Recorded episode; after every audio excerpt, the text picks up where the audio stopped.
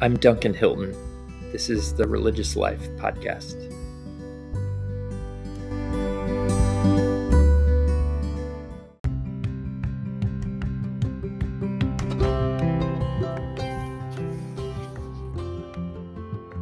On this day in 1872 died Frederick Denison Maurice. In the same year that Karl Marx declared religion to be the opiate of the people, Frederick Denison Maurice wrote, We have been dosing our people with religion when what they want is not this, but the living God. Like Marx, Maurice wanted to solve the questions of our complex society. Unlike Marx, he called for a radical but nonviolent reform by the renewal of, quote, faith in a God who has redeemed mankind whom I may vindicate my rights as a man. Maurice was a founder of the Christian Socialist movement, which he wrote will commit us at once to the conflict we must engage in sooner or later with the unsocial Christians and unchristian socialists.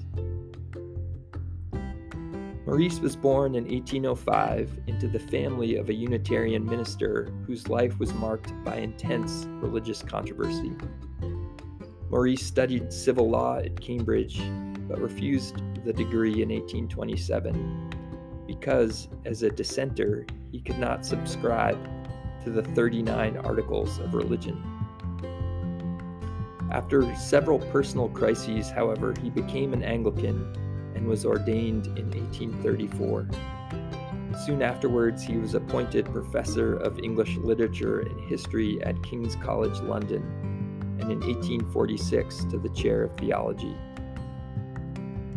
In his book, The Kingdom of Christ, published in 1838, Maurice investigates the causes and cures of Christian divisions. The book has become a source of Anglican ecumenism. Maurice was dismissed from his professorships because of his leadership in the Christian socialist movement and because of the supposed unorthodoxy of his theological essays.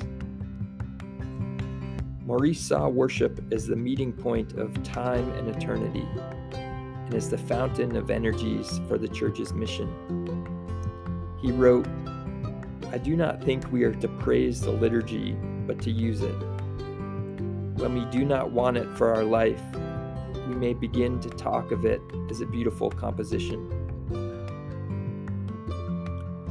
After the death of the Christian Socialist movement in 1854, Maurice founded the Working Men's College and resumed teaching at Queen's College London.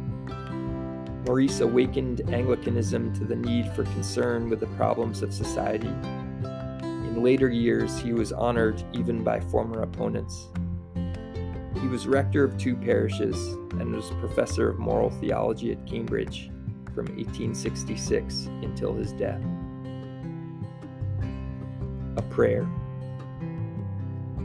Almighty God, you restored our human nature to heavenly glory through the perfect obedience of our Savior Jesus Christ.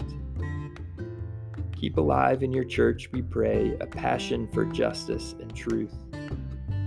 That, like your servant Frederick Denison Maurice, we may work and pray for the triumph of the kingdom of your Christ, who lives and reigns with you in the Holy Spirit, one God, now and forever.